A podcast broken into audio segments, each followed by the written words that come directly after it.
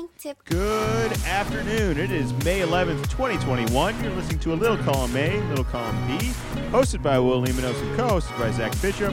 How are you doing today, buddy? What's going on, Will? I got a feel-good story for you to start things off.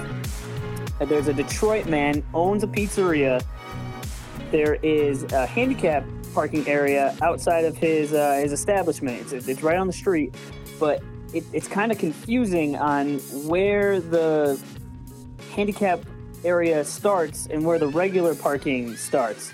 And so people are coming to his pizzeria, parking, not quite realizing that they're in a handicapped area, getting hit with $150 fines.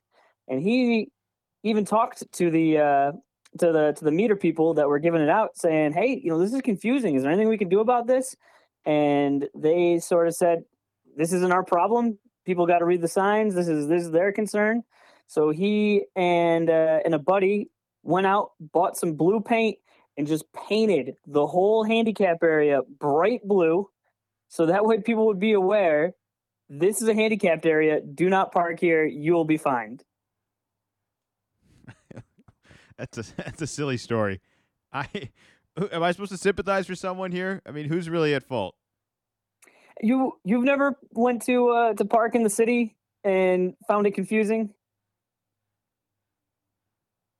The gas station ones sometimes will try and trick you, where they have all these spots like right in front of the door, and then the paint is not there, and there's just like a sign, and maybe the sign's not new or it's not even obvious. I at the end of the day, though, I'm looking for the sign, though. I don't mind the walk. Are you parking as close as possible? I feel like I always park in the back. When you go grocery shopping, are you going up and down the aisles looking for the good spot? Or are you just, I'm going to just swing right into the back? I know there's definitely a spot here. I definitely don't mind walking, and most of my day-to-day is out in the country, so I'm dealing with parking lots. But I definitely know when I go into the city, when you're on the street, it's not so much of a, I want to get as close as I can. It's just, well, I'm looking around for parking, and I found a spot, and you're looking, and is there a fire hydrant? It looks okay. You're trying to follow the rules appropriately, but I think I've definitely been in situations where, and then you're not supposed to park in front of a hydrant. Okay. And then like the distance, just sometimes figuring that out. Like, am I far enough away? I don't know. I think at San Diego it was, don't even quote me on this, I think it was something as silly as red, white, and blue, you can't park there. What I did realize, I think when I went out to visit you, in something that I hadn't seen as much in the Northeast, I think because of just the weather, is the curb being painted the color. And this is kind of what this guy in Detroit did, is painted the ground and the curb. And when you're looking and seeing, oh, there's a very distinct color. And then I think I realized that they do it occasionally in the Northeast, but just with snow, I mean, in the wintertime, you can't even see the curb, and it just being very faded, it doesn't give you that color, the immediate, that's good to park or that is not good to park there. So this pizza service now offers delivery only, right? This is that's not the solution? Well, people are going back out.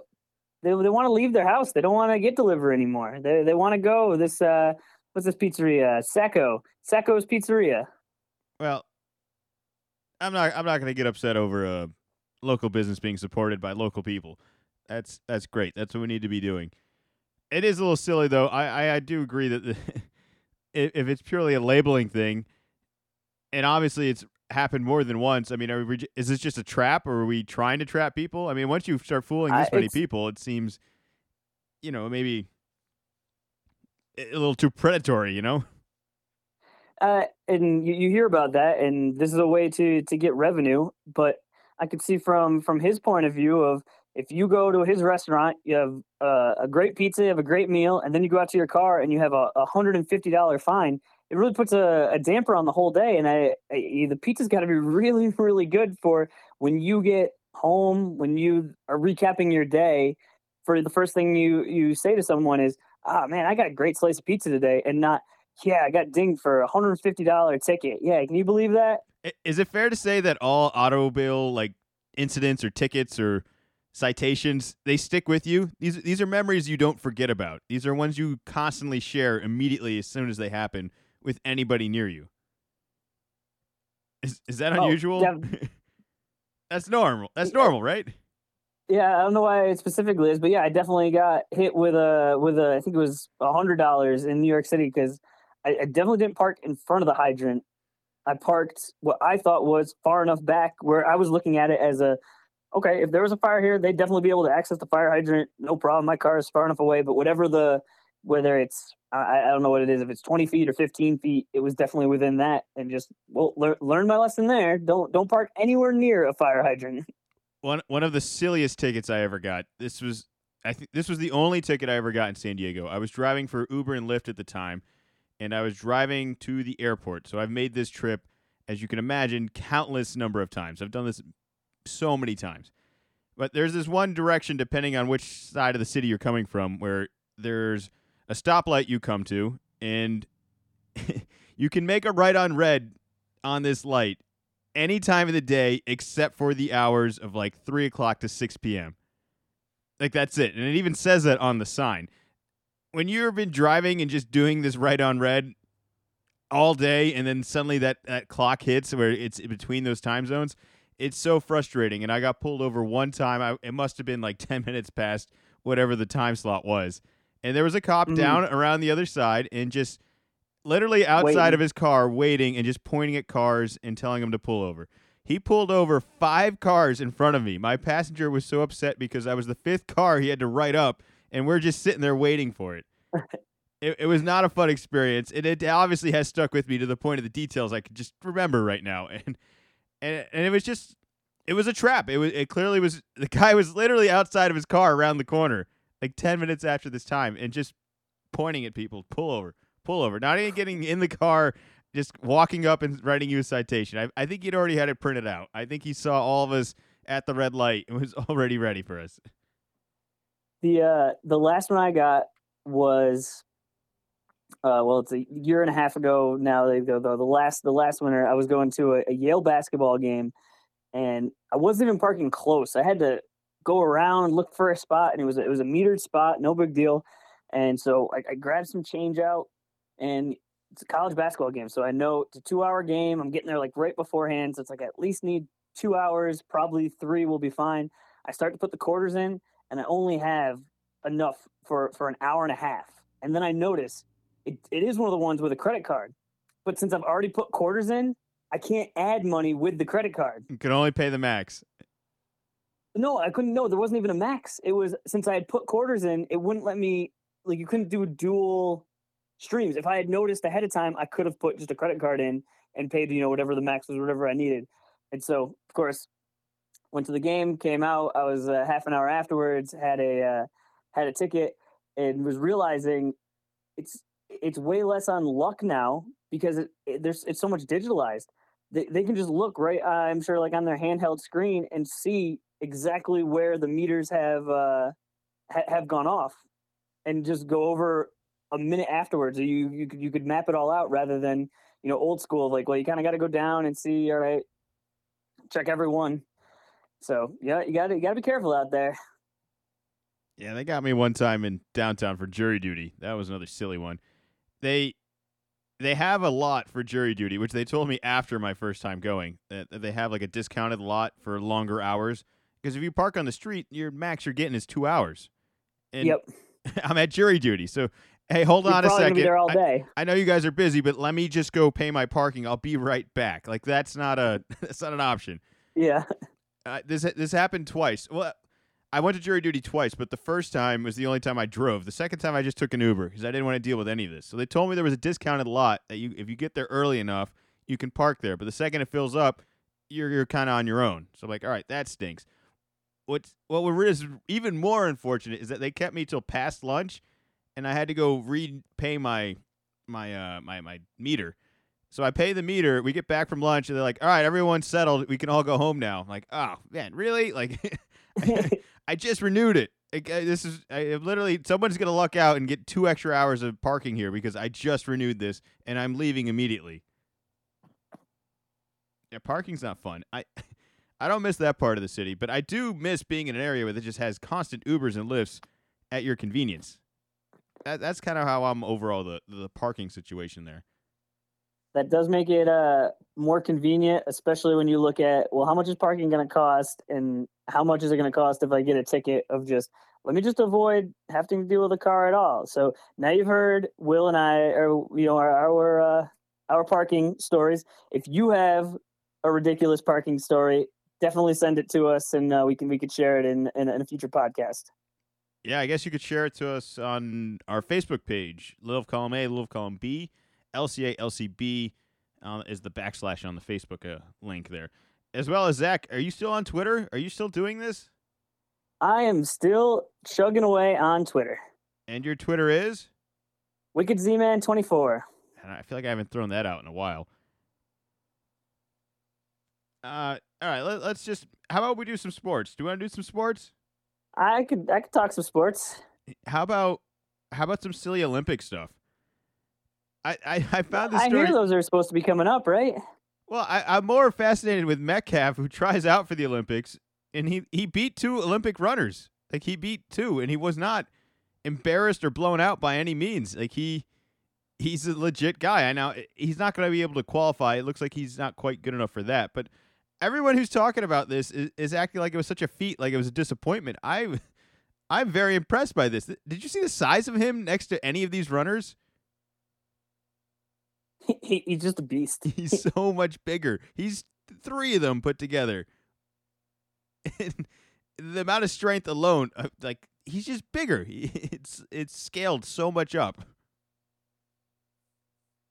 Do you think more people should be trying out for the Olympics? I heard someone in Kansas City may be competitive as well. I don't know if he's shown as much interest in participating, but I like this. I like this scale of being able to judge now other athletes based on this. I thought it was cool, especially. I just don't see the downside. Even if he had qualified for the Olympics, and his main job is football, so decides, you know, I don't quite have time for it. I can't focus on it. It's just still cool to just even be in the conversation. From the things that I'm seeing, he didn't beat anybody. Initially I saw that he had tied for last in his heat, but it turned out he took last, and like, that's been the headline, and is not what his time is so much. But, you know, DK Metcalf finishes last in a 100-meter race is the main headline I'm seeing. Of all the times, though, I think he beat two people of anyone else. Oh, okay. So there were two people that were sent there that were not football players that, to my understanding, just run, and he beat them. They're Olympic runners. They're they're qualifying for the Olympics. Well, clearly not Olympic runners. All right, maybe not Olympic runners, but yeah. They were set in participation to try and get there. This was someone's best bet. Someone bet on them. They had to do something right to even get to where they're at. Well, they're still working at it. There's other events. They could have had a bad day. The 100-meter, there is not a lot of room for mistakes. If you do not get out of the blocks well, it's not like other races where you can do things to recover. You're just out of luck. So they'll have other chances. He ran a 10.37, a 10.16 would have qualified him for the Olympic trials in 2016. So the numbers probably are around there. So are you drafting him on your fantasy team and just bragging about his Olympic status? Well, he didn't make it, so I think that would be silly. I think that he is still good at football, but I like to have the crossover just as this guy is really, like, he's one of the fastest football players, and this is where it puts him as a track athlete. And I don't think he got dusted. No, not at all. You know, he was towards the back, and he, especially at the beginning, started well. And like you said, the rest of these guys, this is what they do. This is their full-time job. He has a whole other full-time job and decided, I'm going to try this out in the off season. Like, I think we should be pushing guys to have more fun, to go out and try this, get out of their comfort zone, and less of, oh, he took last, he was terrible. Like, we should all be getting out of our comfort areas and trying something a little bit new. And it's just amazing that he was even close to being competitive. Well, I just heard the new Patriots quarterback is leaving us to anticipate an Olympic career. See what you've caused us? What is the Olympic sport? I don't know. What do you think he could actually do? I think he's only a football player. I don't think there's... Well, I hope so. That's all I need him to be. Well, you just encouraged all these guys to go out and do this without the idea of maybe one of them would be so good they wouldn't come back. Oh, no. You're always going to come... Have you seen what an Olympic athlete makes compared to what a football player makes? It could be temporary. You're not in the same tax bracket, believe me. That's not even fair. That's wrong. Anyways. I'm not saying it's not fair. I'm just saying if you were going along and, like I said, if Metcalf had qualified, if he had won and there's a conflict, he is showing up on Sundays, not on whatever day the Olympics are. I think they're all the days, like for 2 weeks. Do you think there's even going to be the Olympics this year? I have no idea. I don't know. There's... Those are decisions I'm not prepared to make or even have really an opinion on. I just see it as a really complicated issue of timing that is plausible, but so plausible to go wrong. I hope so. We feel a little bit like we're kind of getting through it right now. I don't know how the rest of the world feels. I'm sure some countries feel similar to us, or if not even ahead of us. It's just, it involves everybody, and the best part about it is it involves anyone and everyone. And if it's not going to be that fair for everyone, I don't know if it's even right to have it. But I mean, would you have it like halfway? Like, is that good enough? Is that even allowed? What do you mean by have it? Well, what if we had? I'm just saying if there's some other countries that are unable to. I mean, I guess COVID it could still be. It's still out there. Like, it's not over. I suppose we could advance the protocol of all this, but, I mean, are we forcing everyone that's participating in this to get vaccinated? Like, is that a requirement? Are we wearing masks every other time when we're not participating in this? Are fans allowed? Are we reporters going to be allowed? Are we allowing international travel just in general? Like, is this all fair game? I'm ready for it. This seems like an event we need to have and we all want to have, and if we're not ready to have it, it could be a true disaster.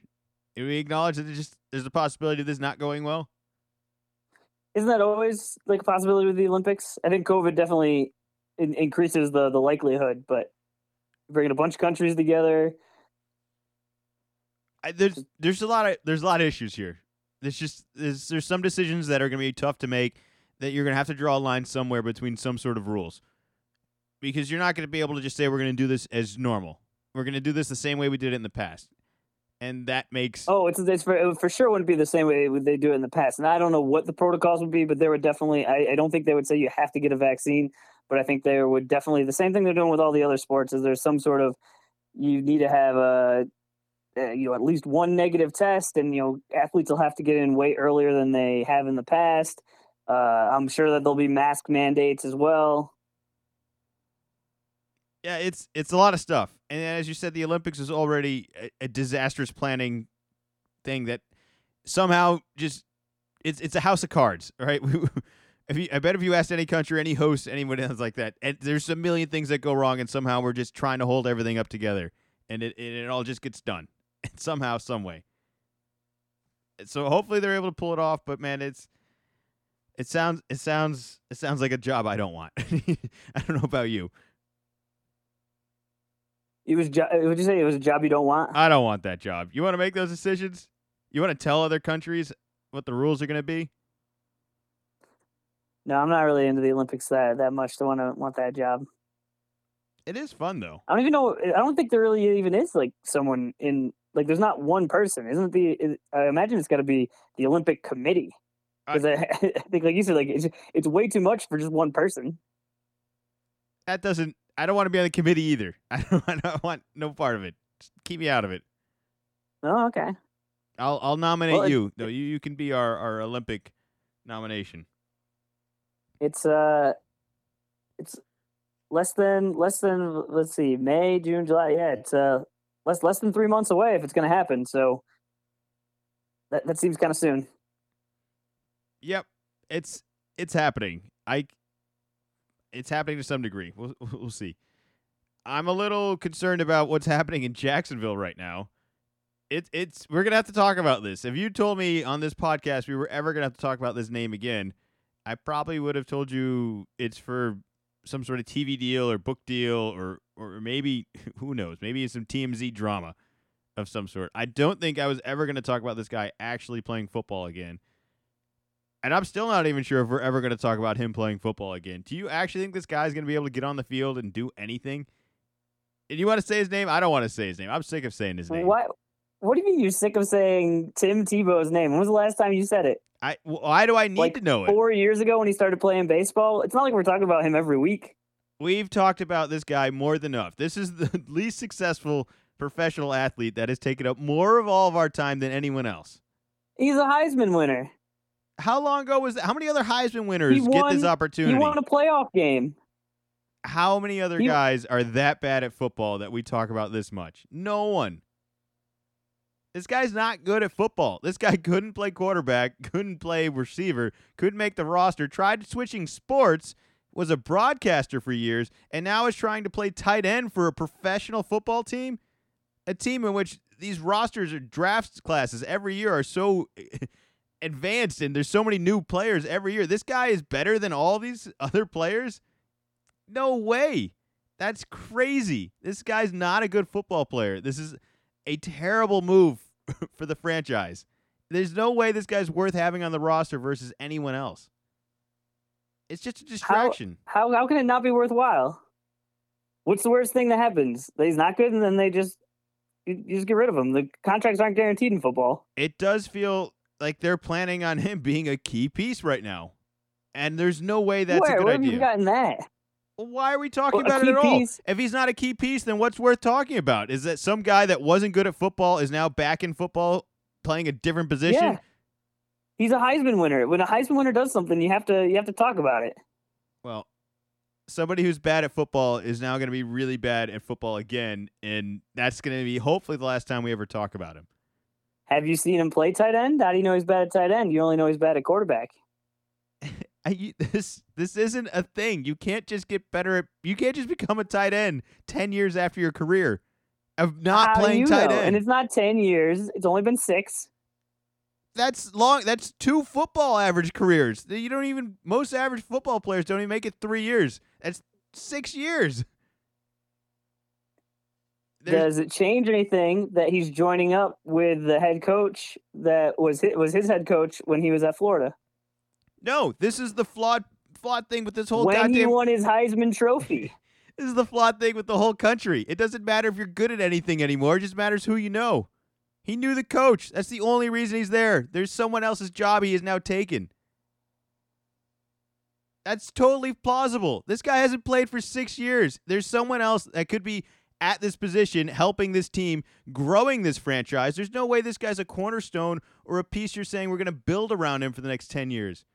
He's just a distraction. He'll sell tickets. Maybe you make money that way, but the team is not getting better. You're talking about making money. Isn't that the whole goal here? Making money? Tim Tebow puts butts in seats. He brings in the money. You know what? You know what else brings in the money? Winning. Maybe try winning a game. They're not winning this year. They had the worst record last year. That's how they got Trevor Lawrence. You're not going to turn it around. You need like some gimmicks to get people to go watch games. Who's watching Jaguar games? Who's been watching Jaguar games for years now? Then that is not. You're telling me in August there's a smattering of preseason games that you aren't gravitated towards one where Trevor Lawrence might be throwing a pass to Tim Tebow. Tim Tebow will not play one regular season game. He will either get hurt or cut before that game happens. Maybe a preseason, but he will not play a regular season game. Not one. Oh, no preseason. All right. I was feeling confident at preseason, but I'm not sure I'm ready to go and that he's going to play in the regular season. It makes no sense. I'm upset we're even talking about it. Are you sure that this isn't just like a you see it in other sports, maybe basketball of you get him in as a player, but really you're just using him as a coach, and you just kind of he's gonna ease out, and he's just like around the guys, but really he's more of a coach than a player. At tight end, though, This guy. It doesn't matter whether it's tight end or whatever. You need coaches at all the positions.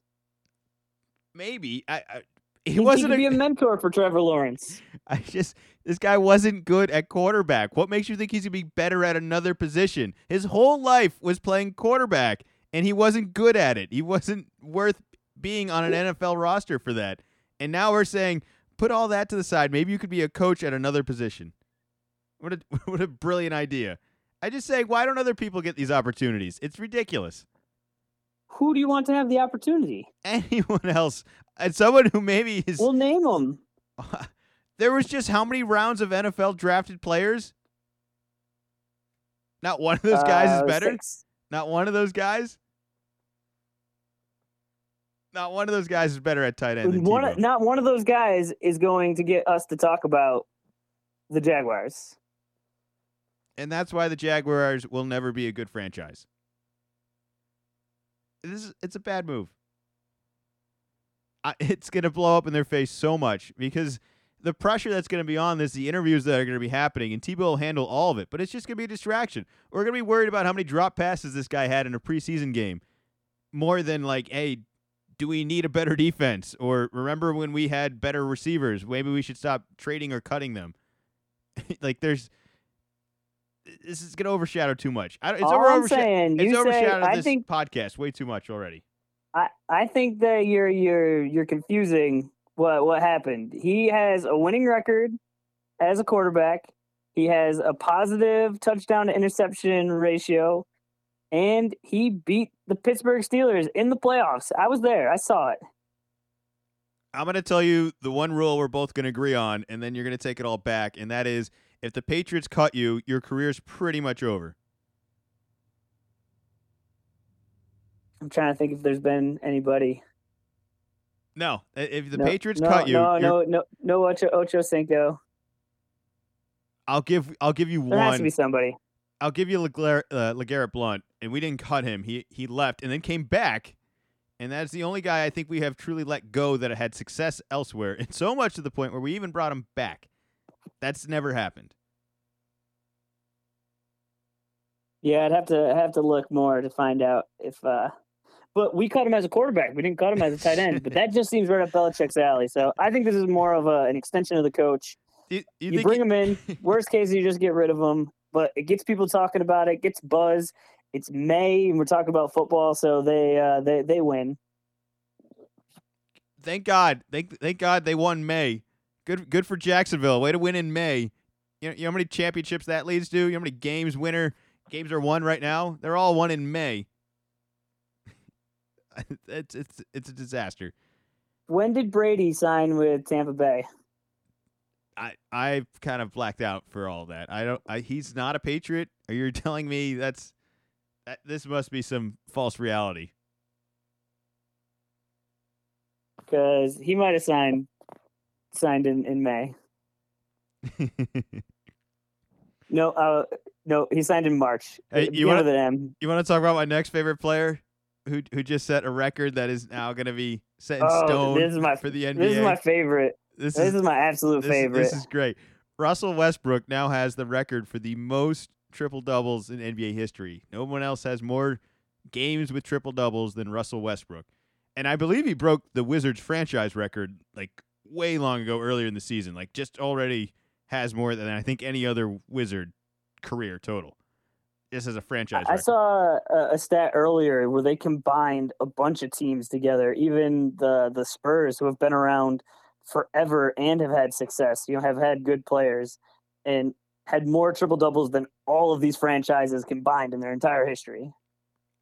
Now I have a very explicit opinion of Russell, but I'm now going to just say this is like the nicest thing I could possibly say is that he is appropriately rated. I think everyone wants to underrate and overrate him, but I think the zero championships, the limited playoff experience with all of the regular season stats just say that's exactly where he's ranked. He's right there in the between. He's not overrated. He's not underrated. He's clearly talented. There's the amount of excuses you could put on him just don't really exist if you ask me. He's played with great players, like multiple great players.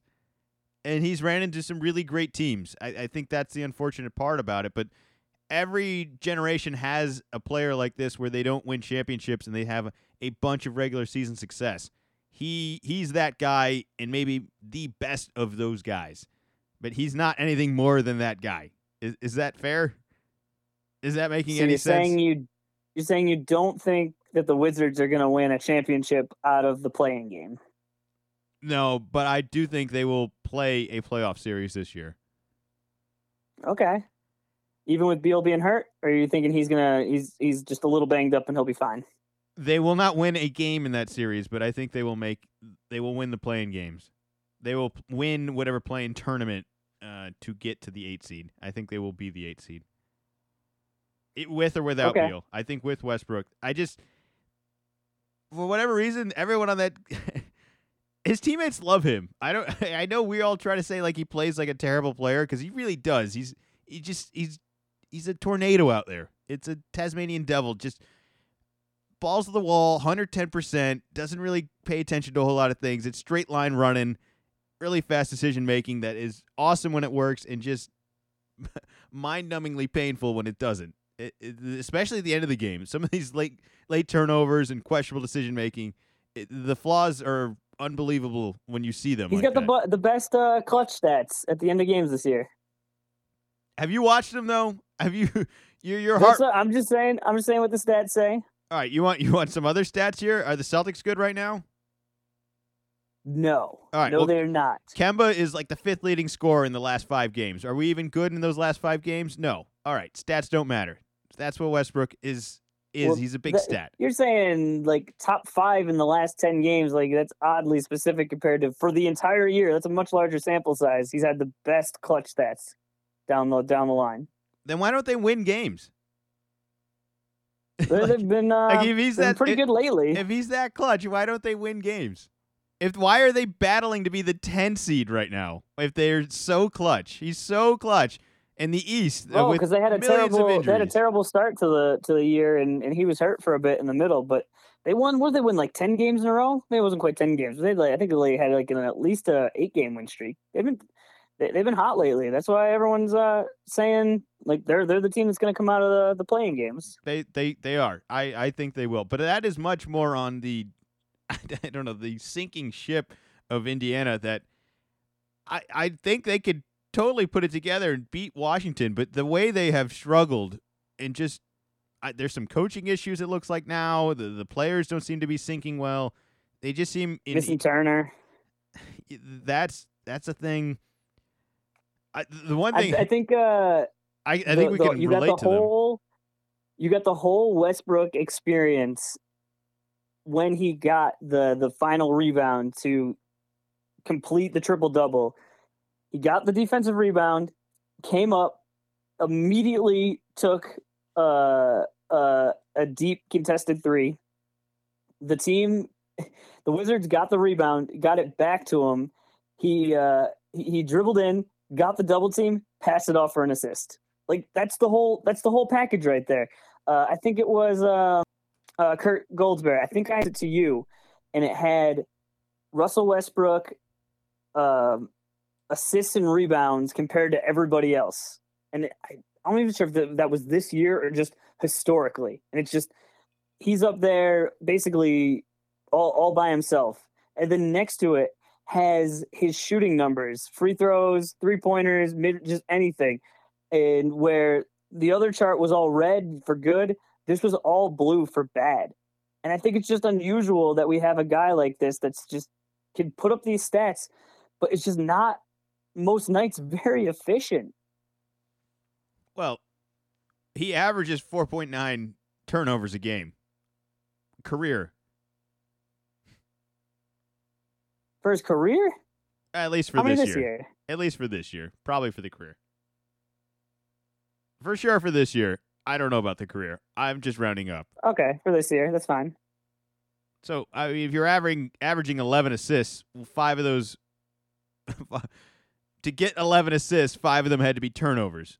So that's still pretty good. I think most teams would still settle for that. 3 to 1 ratio is that's still pretty good. Especially when you factor in the usage and if we're being honest, his roster help is limited between injuries and young people and just kind of some strange lineups as well. I watched a little bit of them actually last night. But you know what? All this talk about both these guys being awesome, how come they're only a 10 seed? Like, that's – I hate to highlight more of these other teams, but I look at New York and I look at Atlanta, and they have all the excuses in the world as well. I mean, Atlanta has played more different starting lineups than I think any other team in the league this year, and they just somehow put it together and are doing it. The Knicks have a young roster and a new coach and are just the Knicks. Do you know why the Knicks are doing so well? A lot of people aren't talking about it, but it's because in the past month, RJ Barrett has the best three-point percentage in the league, the entire league. And it has nothing to do... Better than Steph Curry, better than any of the other guys you can think of. Well, he needs to shoot more then. Well, you know, you got Julius Randle there. You know those Kentucky guys, you know, just very selfish with the ball and won't give it to RJ, won't share it. You're you know, Kentucky shaming him? He'll figure out who's the alpha in there, who's the top. I think you're dismissing New York actually plays defense, unlike almost every other team in the league. Well, you got Tibbs, man. There's no other option. Yeah, that's true. If you want to get in that game, you got to play defense. But, you know, I'm just saying those are two teams that could easily have just as many excuses as the Pacers, the Celtics, the Wizards, and they are making it work. So what's the deal? Like, they started off so terribly, and they easily could have just shut it down. And I think if you look just at the post All-Star numbers, it's just you say like, oh, why aren't they better? It's like, well, they struggled at the beginning of the year, and They got really hit by COVID hard. I think they didn't play for like 2 weeks or something. Their record, I remember looking at it like a month into the season, and they were like 10 games short of any other record. Like if you were just... So I mean that just can't help, and this is just a goofy year, and I don't know why I'm defending the Wizards so hard. I did look up the stats, and Westbrook had the most turnovers per game, but the next ones after him are Luka, Trae Young, James Harden, LeBron, Kevin Durant. So some of the turnovers is just the amount of time you play. Those are all all-stars, all those guys. So would it be better if he had less of them? Sure, but I don't think that should be necessarily a focus if you have a 3-to-1 turnover ratio. I mean, telling Westbrook to not turn over the ball is like saying we're not going to... It's like turning a faucet. We could either do it full blast or not. Like it's one or the other. There's no tuning this halfway. Otherwise, it would have been corrected by now. It's full blast or no water. All right, that's. I'm looking at it, and Chris Paul has like close to a 4-to-1 assist to turnover ratio, but for that volume, it's still impressive. Yeah, well, the reason we're talking about it, and I think the reason you're defending the Wizards this much, is because it's relevant this year because there's a play-in game. A game that somehow everyone seems to be partnering up with the players saying that, like, these are bad, this is unfair, this is all... No, this is great. You know how entertaining this is going to be? The matchups potential of all this? And I know the history of the league says, you know, 7 and 8, you should be protected, but guess what? It's not anymore. You knew that going in. And now, as a fan, we're being rewarded of games mattering later in the season. Half of these games right now wouldn't matter at all, and now they do matter for the seeding alone. And a lot of these teams have fallen to the play-in game and feel unfairly like consequenced, like something went wrong. Yeah, you know what went wrong? You didn't win enough games. That's what went wrong. You had a chance. You could be within the 6. Some of these teams still have a chance to get to 6, and they're still complaining. I'm excited for it because it feels like this is finally a rule that I may not make all the players happy, but it may make us happy. And I know it sounds terrible as a Celtics fan because we're probably going to lose in a play-in game, but I'm excited for playoff basketball. I'm excited for something new, some teams that aren't, I think we can have just agreed on that have good players that are worth talking about on the podcast are now going to have a chance to get into the playoffs and do who knows what.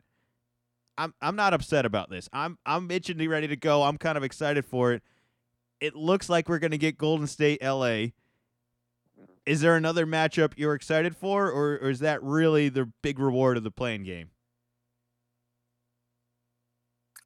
That's far and away the biggest star power. LeBron was close to playing today, was the rumor, but he will not. He's going to now target tomorrow, and part of that might be they play the Knicks tonight and they play the Rockets tomorrow, and the Rockets are basically a fancy G League team at this point, so it might just be a let's just kind of ease him on in here, not have to deal with Julius Randle and the rest of the Knicks going at him a little harder. He can ease on into it, but I think that is that's the main one. I think that's been a little bright spot is since LeBron and AD got hurt. Actually, it's really been more since AD has come back. The Lakers have just continued to spiral downward, and now they have to play in a play-in game. I have no doubt the Lakers will win the play-in game, no doubt. Against the Warriors, or that they won't lose twice? They won't lose twice. It doesn't matter who they play. They could play the Warriors 5 times. I don't think it'll matter. If Anthony Davis is healthy or if LeBron is healthy, they only need one of them. I don't think you're really going to pick Golden State if they – Golden State's healthy. Let's say they're healthy as well, and you can only have one LeBron or one AD. You can only have one of those guys on a healthy Laker team. I still think only one of those guys is good enough to beat this Golden State team. I think it'll be close, and I think Curry is certainly threatening of pushing them to the limit. But at the end of the day, I don't think you would pick Curry over either of those guys, would you? At least in a playoff series? I'd pick Curry over Anthony Davis, not over LeBron.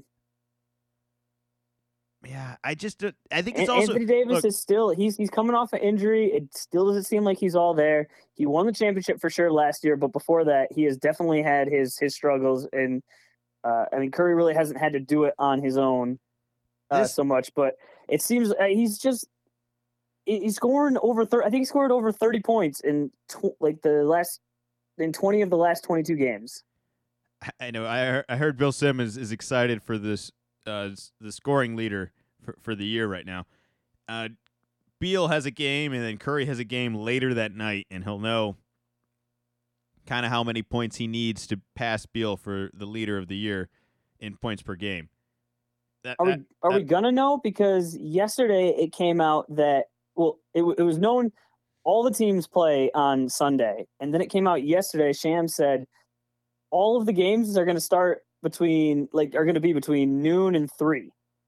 But then today it came out and said something like, we talked to the health and safety person and they said that that's no longer going to be the case. So I was thinking it is going to be wild if there are 15 NBA games going on all at the same time. Get the quad box back, man. Just I'm pretty sure Curry's got it locked up, right? I think so, assuming with Beal's injury here. But I guess... especially with him not playing. Yeah, but doesn't that make... It's not like he gets zeros, does he? No. Because that's what I'm saying. If Curry doesn't have... which he will have normal games because they need these games. They're still fighting for position as well. So I think even an unhealthy Anthony Davis in the long run here will beat Curry, though. I think it's a bad matchup. I don't see the right capable of slowing down anyone on the caliber of Anthony Davis or LeBron. And I know think some of it is that we're not dealing with a full arena. It's still a quarter, I think, at most. So you're not going into a packed Staples Center. You're going into the bubble version where there are some fans, but it's not going to be rocking. I would be shocked if Golden State won a play-in game. I think L.A. does it in one. Wait, you think that they would lose to the Lakers and then lose to Memphis or the Spurs? No. The Lakers. I'm specifically talking about the Lakers.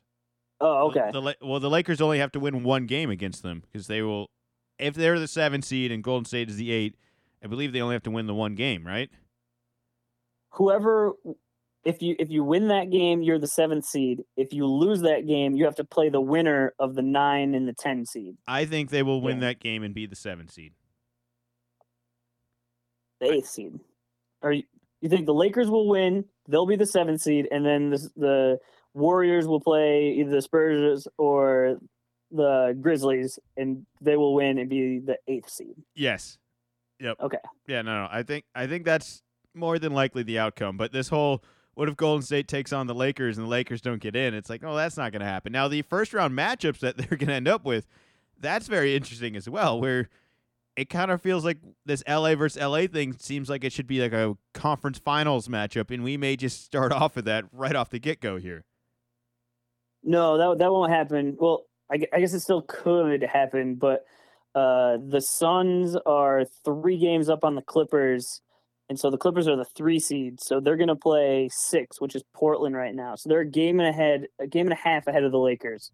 So the Lakers still could catch Portland, but if it ended right now, it'd be Clippers-Blazers. Well, then even worse, it feels like a year where we're not going to see the LA-LA matchup. I don't know. And it doesn't really matter to me. There's a lot of good teams out there. I feel like Portland really they really got their shit together, and they're not getting rewarded for it at all. Walking into that 6th seed right now, it just seems like I'd rather be 7, personally. You'd rather play the Suns than play the Jazz? It was the Clippers at 3, right? Yeah. Oh, so you're saying I don't want to play the Clippers. I'd probably rather play the other team. You're talking about moving 6 and 7. The only thing is that. If you're at 7, you got to do the play-in game. So game 6 is really you want to be at 6 to just avoid any more games. So what I'm saying is the Lakers are going to be happy to be in a play-in game. This is my new take. This is exactly where they should be. Interesting. It's gonna this play-in game is a week away. It's awesome. Now there's talk, LeBron, and it seems like it's going to happen, but we're not sure. Is supposed to play tomorrow, so that means he's going to have less than a week to be. Playoff 0-30 LeBron. And that just seems like a fast turnaround. Oh yeah, but it's LeBron James. Like why that always should count for something.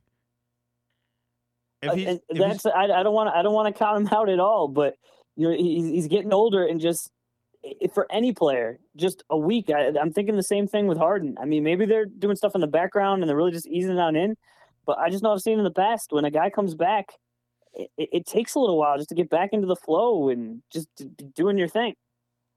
I agree. The workload of LeBron is a hell of a lot heavier than anything James Harden is going to see coming back. Like Harden's going to come back. There's going to be a lot of guys around him that can carry the load a little bit more. Specifically 2 of them that are really good. And the rest of the roster can also shoot threes with him. He could also just run point guard. Your other favorite player, Jeff Green. Don't distract me with him. We've wasted this podcast enough with players that don't matter, like Tebow and Westbrook. This has been a disaster of a podcast for me to get me to talk about the Lakers, a football player that hasn't played for 6 years, and a basketball player who just broke the record for triple doubles and is barely fighting to be a 10 seed. Like this is all of Will's favorite people. This is fun. There's only one thing scarier than all of it, and that's the zombie bugs. Have you heard of the zombie bugs?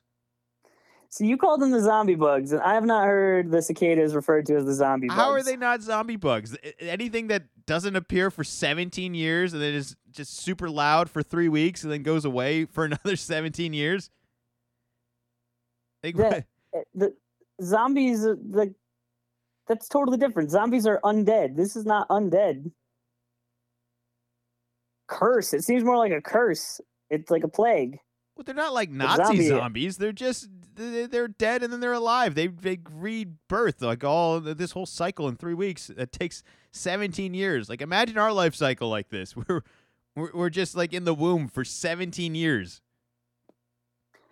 It is it's very odd.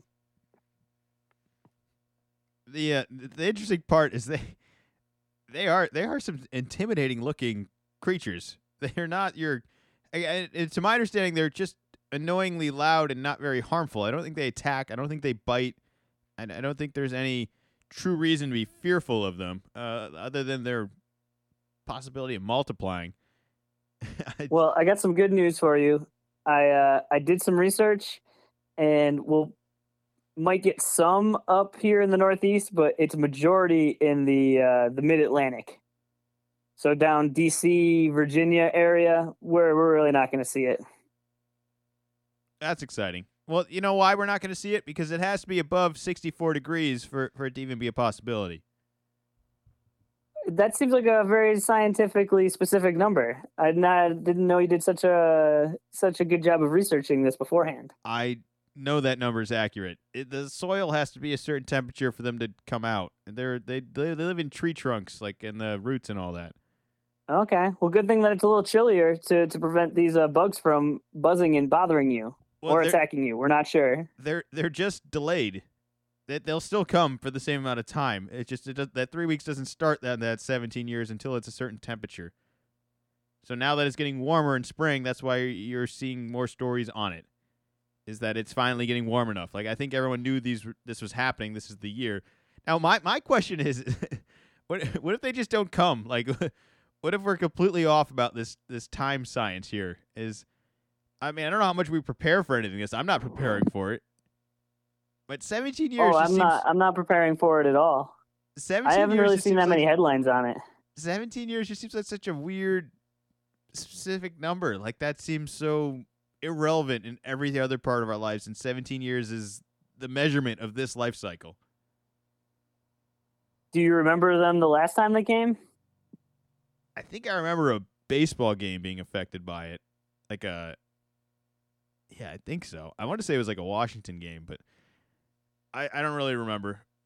I don't have any conscious memory of this, so maybe it's not a big thing in this area. It was just more of, with all the stuff we've been through over the past year, everything sounds super intimidating and scary. Like, what do you mean? These things just are dead for 17 years and they crawl out of the ground and cause havoc for like 3 weeks and then go away for 17 more years? Yeah, I don't think on the list of things to be concerned about, this has got to be high on your list. I think you could find some other things to be concerned about. Yeah, I'd be more concerned about the substances that you feed your horse. Let's, maybe double check that a couple times. There's some items you're not supposed to feed them. I guess some sort of nutrients that is illegal, and it may help you win a derby race here. Could help you win, but then you could be in some trouble. The winner of the Kentucky Derby from a couple weeks ago, Medina Spirit, failed a drug test after the race. Now, when I saw that, he's been disqualified. You can't go back and fix everybody's bets, right? Because it's been too long. Like, people have spent that money. That's long gone. So I could see some people being pretty upset that, hey, I had the second place horse that was all free and clear. But I found out there is a second sample that has to be tested. The owner, Mr. Baffert, he will have an opportunity to appeal. So I'm thinking this is going to drag out for a little while longer. He is going to race at the Preakness this weekend, so he'll be there front and center. I think the real kind of beacon that, hey, something's not quite right is, I don't know if you saw the interviews with the owner, Mr. Baffert, where he blamed it on a groom that had cough medicine and had peed in the stable, and then the horse ate some of the hay, and that's how it happened.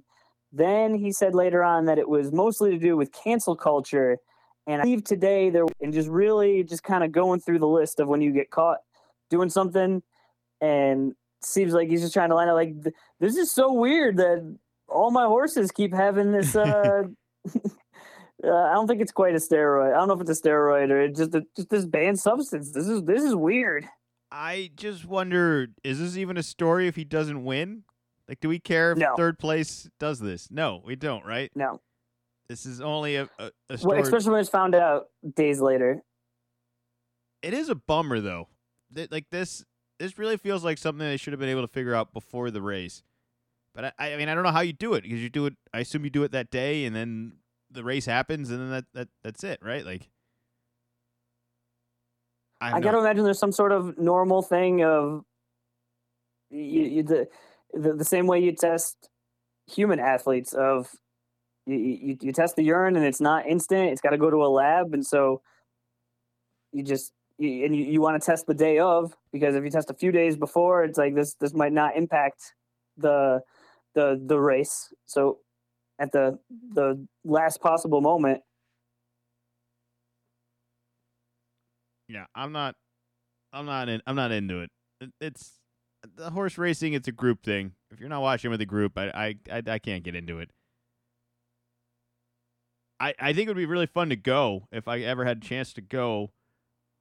I would want to go like one time, like just to do it. As horse racing is fun. I've been to Saratoga. The betting is. It's old. I'm not always I'm not like the biggest animal person, but for me, this just points out if you're a human and you're competing, you know, you're a baseball player. That seems where it comes up the most. And you take a performance-enhancing drug, you take steroids, you take HGH, it's okay. You've made a conscious decision that you think you need this to be able to make money, and you know you're cheating. You're just trying to skirt the rules. There's a lot of money involved. I could see how it would be appealing, or you know it can help you recover from an injury faster, so you can get back out on the field. However you want to justify it. But with this means a human is giving a horse. these drugs. And so the horse can't say, hey, I don't think I really want to do this. It's just done to them. So I really think that the rules in place should be a little stricter, or the oversight be better to make sure that you're not hurting these animals. I mean, do you really think this is why the horse won, though? I mean, I guess you'll never know. I wouldn't bet on it being that. This is like, I mean, it's like a definitive that's the same argument review. You can make with Barry Bonds of, well, if he didn't take steroids, would he have hit all those home runs? Like, that's not like it wasn't just the steroids that helped him do it. You know, you can give you could take steroids, but you wouldn't hit any home runs. It's like, well, it's a collection of things, and if it gives you an unfair advantage, I guess with Barry Bonds, I've always just accepted that there was a literal physical difference. In appearance, like this was not the same. You could see the enhancements. I don't know if I could see the enhancements on the horse, and that for me makes me care a little less. Like I could see the enhancements of some of these what other. What if it? What if the drug wasn't to necessarily make the horse bigger, but like made the horse more focused or more responsive to the jockey? So it's not a visual thing. I don't know. I don't know what the. I'm looking through the article right now to see if I can find what the drug was or what it does, but I haven't found it. Well, the worst thing about it would be if it just negatively affects the health of the horse in any way. That's the real issue here. If it whether it makes it faster or not, if there's a long-term risk of the health of it, I think that's what's. That shouldn't be allowed. It's not, like you said, this isn't a human deciding its faith here. It's a horse that's putting faith in being taken care of properly to be a peak specimen to compete in these athletic events. Like that's kind of the difference here. I think the bigger issue is if Medina Spirit is disqualified, this will be the second Kentucky Derby in a row that the winner was disqualified. It has only happened 3 times in the entire history, and now it's back-to-back. Like, that's not great, because now when I watch it in the future, I'm just thinking, oh, yeah, well, he won for now. For now. Like, yeah, don't be cashing out those bets yet. Hold on, I got the second place horse. Let's just hold on. Let's see what happens in a week when the drug tests come back. Is this the new strategy? Are we betting on, like, 2-3 horses every week now? I don't want to get into horse betting. Well, I mean, we know one might get disqualified. Maybe you hit big on the second one. Well, I guess maybe you were supposed to hit big on the first one. I don't have a system here. This seems real risky. I'm in the boat with you. Of you go to Saratoga once in a while. It's fun for a day of something different. But no, this is not a sustainable model. All right. Well, I just started playing the outro music. Got about a minute and a half here. Speaking of not sustainable, we will have our grieving 30 seconds of Celtics talk right now. Jaylen Brown is going to be out for the year, the rest of the year, with a torn ligament in his wrist. It's officially over. There's Really no upside to this season. I just want it to end. If there was any way we could just tank out of it and be the 11th seed and just pack our bags and go home, I would take that option. Are you more optimistic than that? You have to be. Well, yeah, because it's mathematically impossible for us to fall to the 11th seed. So just not even optimism, just math. Yeah, it was pretty disappointing on Sunday when I made specific plans to watch the game. And in another must-win game, they went down by 20-plus points at the half. At half. It's like 78-55 or something like that. Yeah, and so it's just real easy. It was just, well, if you guys don't care, why do I care? And just, yeah, it was just rough. So I'll watch tonight, and I'll see what happens. I agree with you. The Jaylen Brown injury seems like a real easy out of, well, Jalen's hurt, so what were we supposed to do? But we've been banged up all year. We had far and away the most absences because of COVID. And, it's going to be the same team next year. So, I don't know. Does having another year of experience help this? I don't know. But the attendance is going to double tonight at the Garden. Massachusetts has gone from 12% to 25% capacity. So, we'll see what that does. The only good news is this seems like an injury he will come back from 100%. Oh, no, that's not the case. No? This is the same injury that Romeo Langford had. So this isn't you know what, we're not going to be good this year. Let's just shut him down. He can do extra rehab. I don't think he starts the season. I think this is more of a maybe by Christmas. The season might not even start till Christmas again anyways. We'll see how that goes.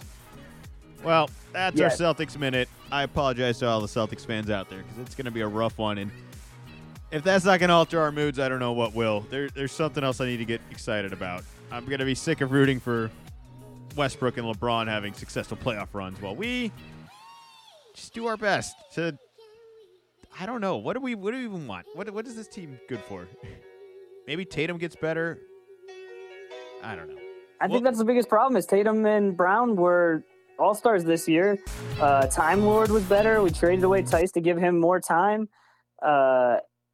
And so it's like you name all the individual things off, and it's like seems like this team should be like much better than it was. But like I said, there's been a handful of must-win games to really help us in looking at it. And then it's not even like, we lost a close one. That happens. We're down by 20 points at the half. I think we've been down.